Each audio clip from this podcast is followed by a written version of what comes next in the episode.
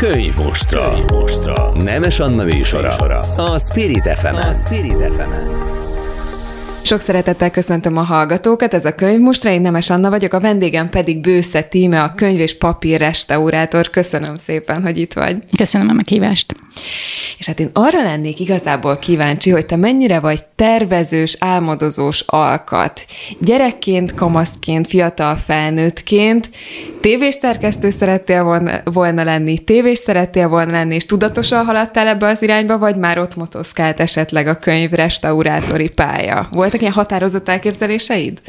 Azt hiszem, hogy nem, ha, ilyen nagyon-nagyon határozott elképzeléseim nem voltak, tehát semmilyen konkrét utat nem láttam.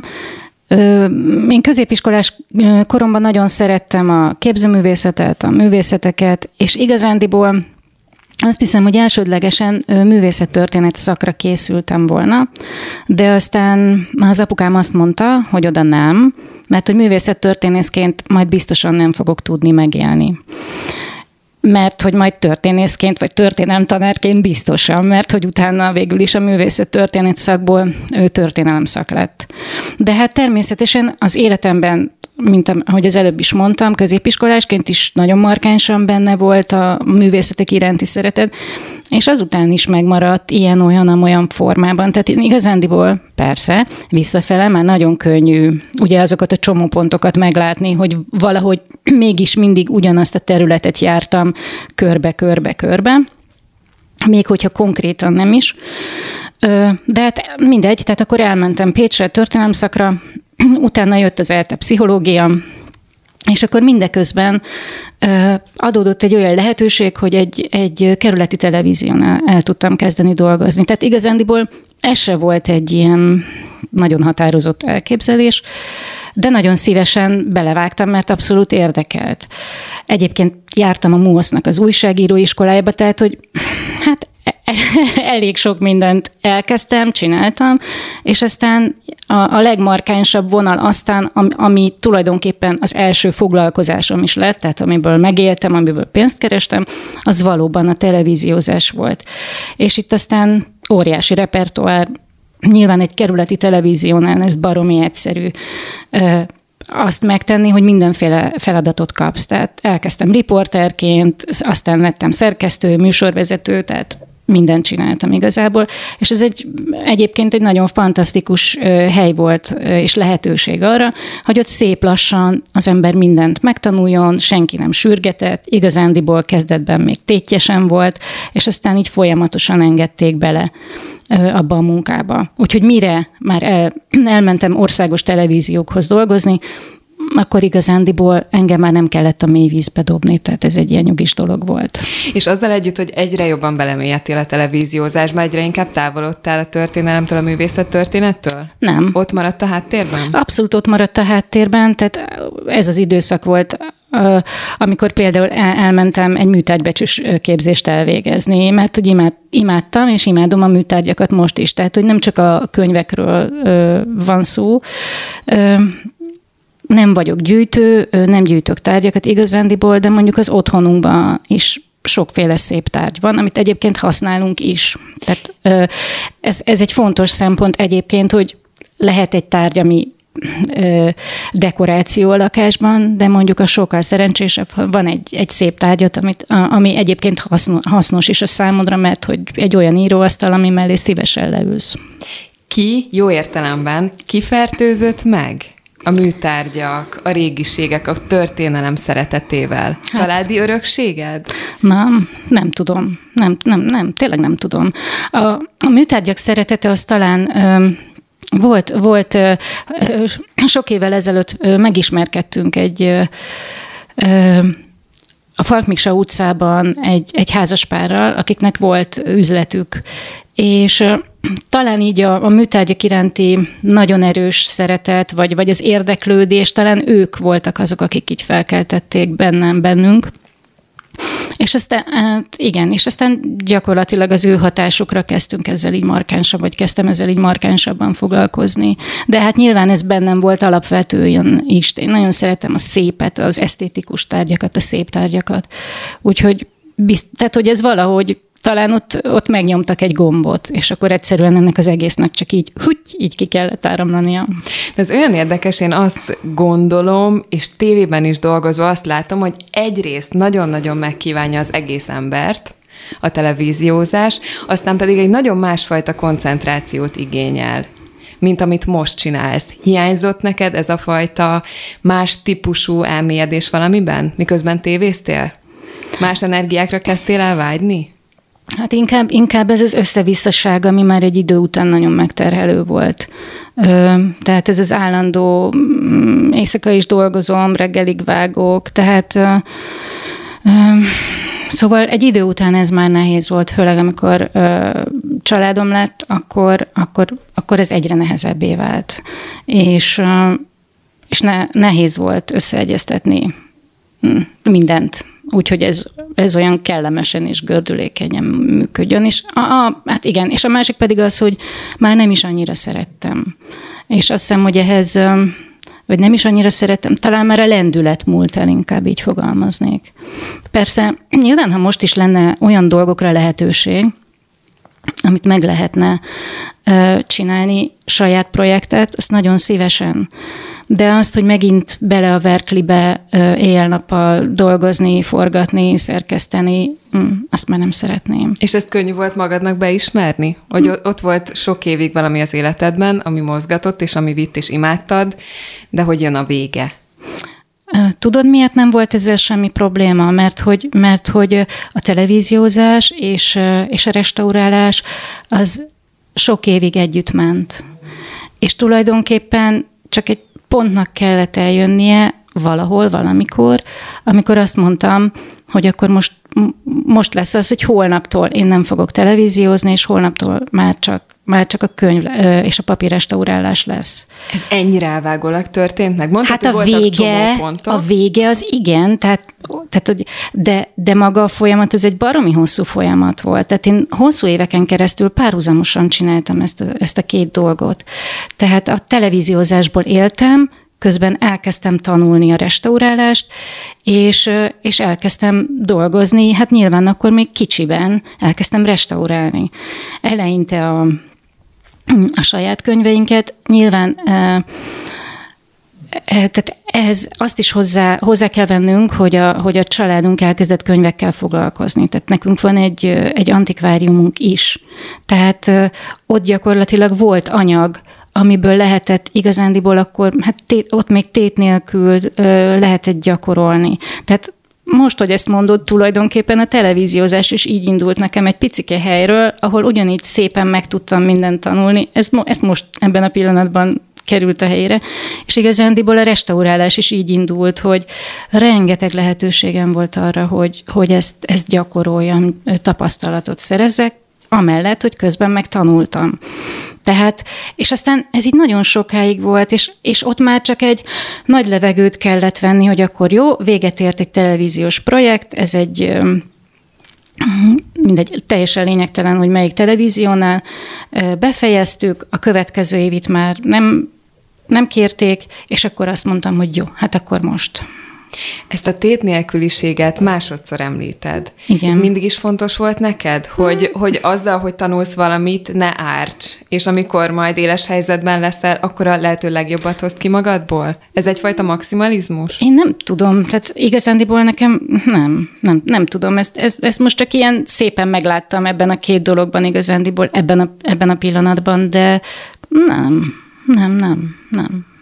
És hogyan alakult úgy, hogy a tévé mellett pont a könyvrestaurálást választottad? Túl voltál akkor már egy becsüsképzésen is? Vagy igen, igen, igen. Uh-huh. igen, igen, igen, igen, igen, igen. Ö, hát úgy, hogy a család elkezdett könyvekkel foglalkozni, és nyilván ott is ö, egyre több olyan könyv volt, amit restaurátorhoz kellett vinni. És, és akkor én azt gondoltam, hogy de hát miért visszük restaurátorhoz? Hát én ezt megtanulom, és akkor utána én magam fogom tudni e, ezeket a könyveket restaurálni. És hát nyilván a kézügyességem megvolt hozzá, a, tehát igazándiból semmi akadálya nem volt. Az érdeklődésem is megvolt hozzá. Tehát ott voltam, és, és akkor azt gondoltam, hogy hát ebből aztán később lehet valami olyan, ami, ami úgy igazán az enyém lehet, és egyébként ez így is volt, tehát az első pillanatban, még régen létezett egy ilyen iskola, ez talán egy ilyen fel, felnőttképzési vagy szakképzési intézmény volt, a Gutenberg könyvesiskola. Itt képezték egyébként az antikváriusokat is, és egy, egy papírrestaurátor, egy jó nevű papírrestaurátor, Galli Katalin, ő, ő tanított itt többek között mm, könyvtörténetet, és, és akkor ő elindított hétvégi kurzusokat a könyvkereskedők számára, hogy az egyszerűbb javításokat el tudják végezni maguk. És akkor én elmentem egy ilyenre, gondoltam, hogy nézzük meg, hogy ez micsoda. És amikor első nap leültem, és elkezdtem a, azzal a könyvvel foglalkozni, amit vittem, hogy akkor azt kezdjük el megcsinálni, az első napon azt mondtam, hogy én ezt akarom csinálni mert hogy ez valami fantasztikus. Hát ott azonnal eldőlt. Ott azonnal eldőlt, az első napon. Azt szerintem az ötödik percben. Tehát, hogy igen. Szóval ez egy ilyen, tényleg ilyen áramütésszerű dolog volt.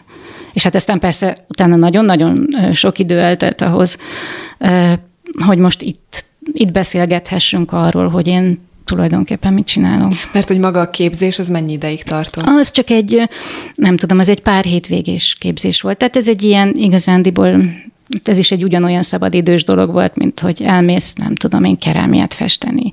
De az, az ott megalapozta az én jövőmet. Adott egyfajta alapképzettséget, és utána mesterekhez fordultál, vagy autodidakta módon tanultál bele? Ez hogy, hogy működik nálatok? Hát igazándiból jelen pillanatban csak az egyetemen, a képzőművészeti egyetemen képeznek restaurátorokat, többek között könyv- és papír restaurátorokat is. A Széchenyi könyvtárnak volt egy nagyon színvonalas képzése, egy három éves képzése, ami sajnos évekkel ezelőtt megszűnt. Jelen pillanatban úgy tűnik, hogy talán újra fogják indítani, de ezt már idénre ígérték, de egyelőre semmi hír róla. Úgyhogy igazándiból nagyon sok lehetőség most nincsen, illetve még a Nemzeti Múzeumnak van egy, egy ilyen alapképzése tulajdonképpen, ami, ami, ami úgy gyakorlatilag ugyanott zajlik, ahol a, az egyetemisták tanulnak, és ugyanazok a tanárok, tehát fantasztikus tanárok tanítanak. És akkor a te esetedben úgy volt, hogy a hétvégi kurzus után jött az egyetem? Nem, ne. Hát én azt gondolom, hogy sajnos az, egyetem, az egyetemi képzés az egy az egy életszerűtlen képzés egy olyan felnőtt számára, aki dolgozik, még a levelező képzés is. Tehát gondolj vele, egy öt éves ugyanolyan egyetemi képzés, mint bármelyik másik, és, és a levelező tagozaton is egy hónapon, tehát egy hónapban két hetet bent kell lenni az iskolába. Tehát azt, azt hiszem, hogy nagyon kevesen engedhetnék meg ezt maguknak, akiknek még elő is kell teremteni a hát a financiális hátteret ahhoz, hogy, hogy elétezni tudjanak. Sőt, hát nyilván, ha családjuk van, akkor ez még még inkább nehezebb. Akkor te azt az utat választottad, hogy megvolt az alapképzettséged, és, és utána, utána folyamatosan én dolgoztál a Dolgoztam, saját... és elmentem a Nemzeti Múzeum képzésére, mert az egy felnőtt barát képzés. Igen. Nem volt benned a kezdeti időben félelem? Most is hoztál egy gyönyörű szép könyvet, a, ami a te munkát, tehát alig merek hozzáérni. Nyilván te ezzel akartál foglalkozni, és benned volt a szeretet és a vágy, hogy megmesd ezeket a könyveket. Lehet, hogy nem fogalmazok jól, ezt majd megkérdezem, tehát hogy ez mentése egyáltalán, de nem volt félelem soha? Mm, nem, nem igazán. Olyan, olyan szituációk voltak, amikor ránéztem, és, és, és azt mondtam, hogy te Jézus Isten, hogy én ezt, hogy fogom megcsinálni? Tehát voltak zokogák, tehát igen, volt, amikor ott zokogtam a nem tudom én mi felett, és halványilag gőzöm nem volt, hogy, hogy mi lesz a megoldás. De aztán, aztán, aztán félreraktam, és akkor azt gondoltam, hogy jó, hát akkor ezzel ma nem foglalkozunk, majd, majd holnap újra kezdjük.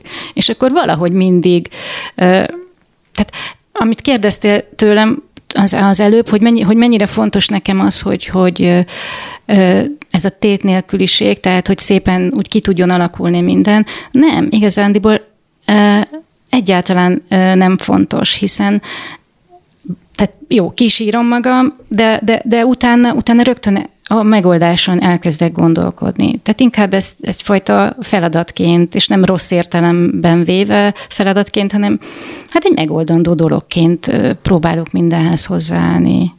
Közben az agyamban pörögtek a képek, hogy egy könyvrestaurátor életében melyik lett az a pillanat, amikor sírva fakad. Mit láthattál te akkor az asztalon? És én itt most ilyen papírhalmot látok, hogy, hogy igazából nincs kohézió a lapok között, Jól látod. Csak, csak egy halom. Ez Hát volt? gyakorlatilag igen, tehát, hogy nagyon rossz minőségű papíron, rengeteg szakadással, rengeteg hiányjal, a kötéstől távol, tehát a könyvtest és a kötés köszönő viszonyban nem volt egymással. Nagyon- Nagyon-nagyon rossz állapotban volt, igen.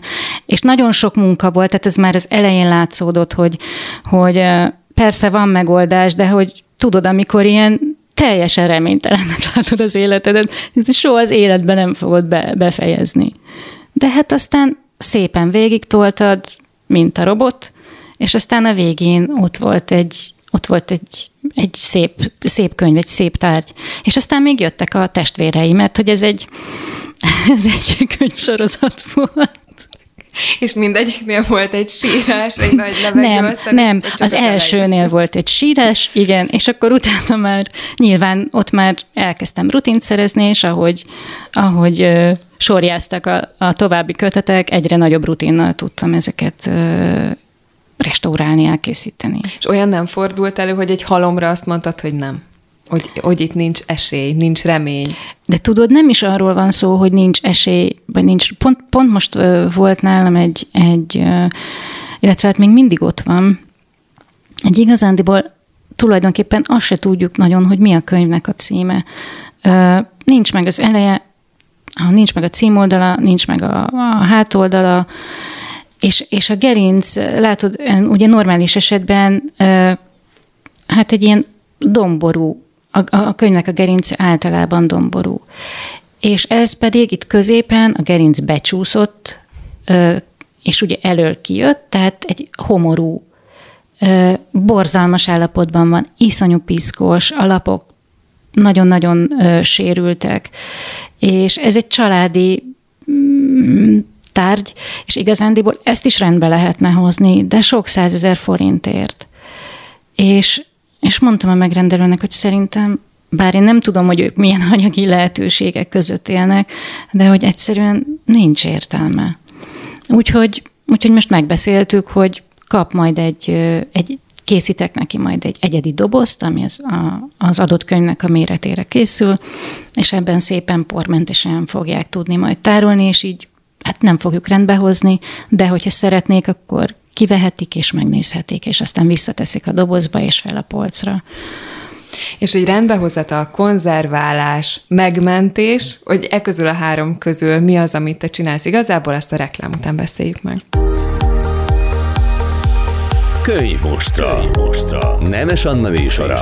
A Spirit fm A Spirit fm Köszöntöm a hallgatókat, ez a könyvmustra, a vendégem Bősze Tíme, a könyv és papír restaurátor. Ott hagytuk abba, hogy igazából mi is, a te, mi is a te feladatod, mi is a te célod egy-egy régi könyvvel, hogy ez egyáltalán mentés-e? Vagy a, a, a könyv életének pillanatából mi az, amit kihasítasz, és melyik az az idő pillanat, amit te konzerválsz ilyenkor? Ezt el kell döntened? Kell rajta újítanod? Én ezen sokat gondolkoztam, hogy itt van egy döntési helyzeted. Hát van egy döntési helyzetem, igen, ugye az semmiképp, arról biztosan nem szól, hogy egy új tárgyat hozzak létre, vagy hozzunk létre. Két fontos elv, elvet kell szem előtt tartani, amikor restaurálunk. Az egyik az úgynevezett minimális intervenció, ami azt jelenti, hogy a legkevésbé szeretnénk beleavatkozni a tárgynak az életébe. Tehát nyilván meg kell védenünk őt a további állapotromlástól, tehát a lehetőleg tehát a jelenlegi körülmények között a saját feltételein belül a lehető legjobb állapotban kell hozzunk, hoz, hoznunk, de nyilván ez attól is függ, hogy egy hogy mi lesz utána a könyvvel? Múzeumban, múzeumban lesz? Tehát, hogy lehet, hogy visszakerül, digitalizálják, és utána már soha nem, nem fogja senki kézbe venni. Vagy pedig egy, egy magánemberé, aki, aki viszont szeretné használni, szeretné levenni a polcról, esetleg ha egy olyan könyvről van szó, szeretne mesélni a gyerekeinek belőle. Tehát, hogy annyi mindentől függ. Én egyébként leginkább, ez egy nagyon érdekes dolog például, nem sokára fogok együtt dolgozni a Holokauszt Emlékközponttal, és átnéztünk egy bizonyos mennyiségű anyagot, és hogy ugye milyen érdekes, ők például azt mondták, hogy még a minimálisnál is minimálisabb beavat. Tehát tényleg csak azokat, csak úgy restauráljuk a dokumentumokat, amivel biztosítani tudjuk azt, hogy ne hújjon darabokra. Ugyanis ennek a gyűjteménynek az egyik lényege az éppen az, hogy ezek a tárgyak borzasztó körülmények között maradtak fenn. És ez, ez, ez a sokféle nyom, ez ott is van a tárgyakon, és ezt nem szabad eltüntetni, hiszen ez pont erről szól, hogy összehajtogatva nem tudom milyen dugdosták, tehát látszódnia kell, hogyha egy kiállításon ezek a tárgyak megjelennek, akkor ne a kitisztított fitnet, nem tudom én, dokumentumokat lássa a látogató, hiszen az, az nem azt tükrözi, mint ami maga a tárgy volt eredetileg. Tehát, hogy minden egyes munkánál igazából más és más a szempontrendszer. Nincs egy, egy darab egyenes út, amit mindig követned kell. Hát ilyen mindig... értelemben, e, e, ilyen értelemben nincs. Az, amit mondtam, hogy tehát ez egy általános elv, hogy minél kevésbé avatkozunk e, a tárgynak az életébe. A másik pedig az, hogy minden, amit ráteszünk a tárgyra a restaurálás e, folyamán, az visszaszedhető legyen. Tehát, hogyha esetleg e, egy, nyilván ugye ez elsődlegesen az intézmények vonatkozik, hiszen ezt ugye dokumentálni is kell, tehát a munkafolyamatokat, hogy mit csináltam a tárgya, milyen anyagokkal dolgoztam, hogyha egy, egy restaurátor később újra elő kell, hogy vegye a tárgyat, akkor ezeket, ha szükséges, el tudja távolítani, stb. stb. stb. De nyilván, amikor magánszemélyeknek dolgozom, akkor is ez a két elv van a szemem előtt, és ezeknek megfelelően próbálok dolg, vagy dolgozom, igen. És máshogy nyúlsz a könyvhöz, hogy amit az előbb is említettél, hogyha mesélni szeretne például valaki abból a könyvből, hogy akkor tartósabb, strapabíróbb anyagokkal dolgozol? Hát ez egy jó kérdés. Hát igazándiból nyilván mindig ugyanaz van a szem, szemem előtt, hogy a legjobbat ö, ö, tegyem a tárgyal, tehát hogy a, leg, a legmegfelelőbb vagy a legjobb állapotába próbáljam ö, őt hozni. Igazándiból nincs nagyon különbség. De lehet, hogy például egy múzeumi tárgynál azt mondják, hogy ezt ne csináld meg rajta, meg, meg ezt sem, meg nem. Tehát, hogy, hogy ott, ott most ez egy buta hasonlat lesz, de hogy ott nem kell tisztára pucolni, vagy nem tudom, tehát, hogy ott lehet, hogy egy, egy mondok egy történetet inkább. Volt nálam egy gyerekkönyv, aminek teljesen eltűnt a címlapja. Tehát hiányzott róla a grafika, lekopott. És mondjuk, ha ezt egy múzeum számára ö, ö, restauráltam volna, akkor valószínűleg az, az lett, tehát az lett volna a történet, hogy úgy hagyjuk a, a címoldalt, és esetleg mondjuk egy kiállításon megkeresik, a, megkeresik egy másik kiadványnak a, a, a címoldalát, az első tábláját, és arról készül mondjuk egy digitális ö, ö, kép, és és mondjuk a tárlóba oda rakják mellé, hogy így nézett ki a címlapja, de ennek a tárgynak hiányzik. Viszont mivel itt tudtuk, hogy ezt majd majd gyerekek fogják olvasni, és gyerekeknek fognak mesélni belőle, ezért pontosan egy másik kiadvány címoldala alapján megrajzoltam a, a táblának a, a hiányzó részét. Ezt nem, ilyet nem, nem szoktunk mondjuk egy múzeumi tárgy esetében. De itt, itt azt gondoltuk a megrendelővel együtt, hogy hát így, hogy teljesen hiányzik a címlap, ez így most nem biztos, hogy, hogy, hogy ez így jó. És ezzel igazándiból nem ártottunk a tárnak. Úgyhogy megrajzoltam. Megható pillanatok vannak? Én azt képzelem, hogy a te munkád során azért vannak, akár az átadás pillanatában. Abszolút. Nagyon sok. Igen. Igen, igen. Melyik volt a legemlékezetesebb? Hát nem tudom talán ilyen legemlékezetesebb nincsen, bár biztos egyszerűbb vagy jobb lenne, hogyha lenne. De ez minden egyes alkalommal annyira, annyira jó érzés. Tényleg. Hogy uh, tegnap is vittek el egy imádságos könyvet, és, uh, és már, uh, tehát én korábban már átküldtem fotókat a kéztárgyról, tehát igazándiból már a megrendelőm látta, hogy milyen lesz, és ő átküldte a nagymamájának. És és hát nagyon-nagyon, mert neki, neki csináltatta meg, és hát a nagymama nagyon-nagyon-nagyon örült neki. Igen. Úgyhogy ez mind, hát igazándiból ez az én, tehát ez az én sikerem. Nekem ez a siker, amikor, amikor hátra hőkölnek, meglátják a tárgyat. És mindig kicsit a tiéd is lesz az a könyv, amivel akár heteket, hónapokat töltesz? Hát addig biztosan, amíg ott van nálam, igen. De utána, utána nagyon szívesen adom tovább, tehát hogy semmi, tehát semmifajta rossz érzés nincsen bennem, hogy jaj, hát annyit dolgoztam vele, és nem most is a rossz igen, igen, igen. gondoltam, hanem a kötődésre. Nem. Addig nincsen? nagyon, nem, nincsen. Addig nagyon-nagyon szeretem, és de amikor kiadom a kezemből, akkor nekem, nekem az az öröm, hogy visszakerül hozzájuk, és egy sok, sokkal jobb állapotban. Na és egy könyvrestaurátornak milyen a viszonya az új könyvekkel? Ugye megoszlik, a, van, aki a régi könyvektől és a könyvtár illatától remeg meg, és teljesen kikészül és imádja. Van, aki az új könyv illatától, ami még szinte nyomda meleg. Te hogy vagy ezzel? Hát én inkább a benne lévő történeteket szeretem, hogyha már az olvasásról van szó, és az új könyvekről.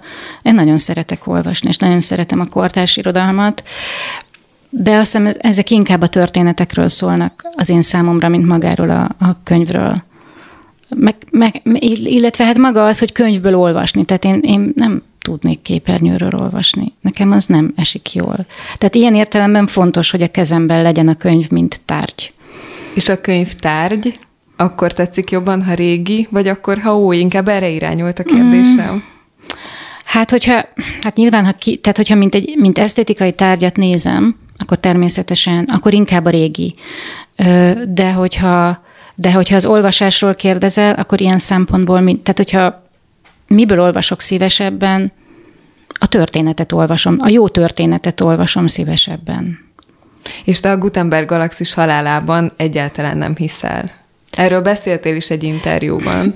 Hát biztos ez, ez, egy, ez egy nehéz dolog, meg, meg nyilván ez persze attól is függ, hogy a, akik most fiatalok, én biztos, hogy életem végéig olvasni fogok.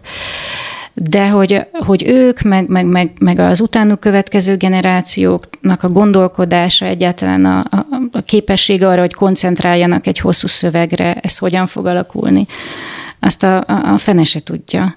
Én, igen, igen, azt, amiről te beszélsz, bennem van egy ilyen, tehát, hogy most ugye ez a dolog kibillent épp a másik, épp a másik oldalra, a, a, akár a, tehát ez az óriási információ áradat, most éppen a picikét ott a, a digitális világ felé billent ki az egyensúly, de nem tudom, biztos te is tudod, hogy, hogy a kisbabák szoptatása. Amikor nem tudom milyen gyerek, gyerekek voltunk, akkor, vagy csecsemők voltunk, akkor meg volt határozva, hogy három óránként szoptatnak az anyukák. Néhány évvel ezelőtt még ott tartottunk, hogy nyilván most is, igény szerinti szoptatás, de agyba főbe szoptatott mindenki, egy gyerek megnyikant, és 10 percenként szoptattak. Tehát, hogy volt egy ilyen nagyon markáns keretek között lévő szoptatás, és aztán elment a, a másik szélsőség irányába. És én abban bízom, hogy, hogy mind, mindig megteremtődik majd az egyensúly, és talán ebben is. Ezt már csak azért is kérdeztem, mert ahogy beléptél a digitális térbe a te hivatásoddal, azt a saját bevallásod szerint is érezted a bőrödön, és több megkeresés érkezett, és, és kerestek, interjúzni kezdtek veled. És ezzel együtt én azt gondolom, hogy te teszel is azért, hogy a, hogy a könyvek több emberhez jussanak el, több ember szeresse meg akár a könyvtárgyat. Ez benne volt? Amikor, tehát amikor elindult a, ez az egész, akkor ebben, ebben semmilyen tudatosság nem volt.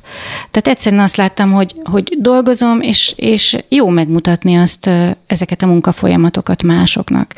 És, és hidd el, hogy, hogy azt hiszem négy éve, talán négy éve csinálom tehát négy, négy éve vagyok fönt ezen a bizonyos felületen, és az elején még nem volt semmi.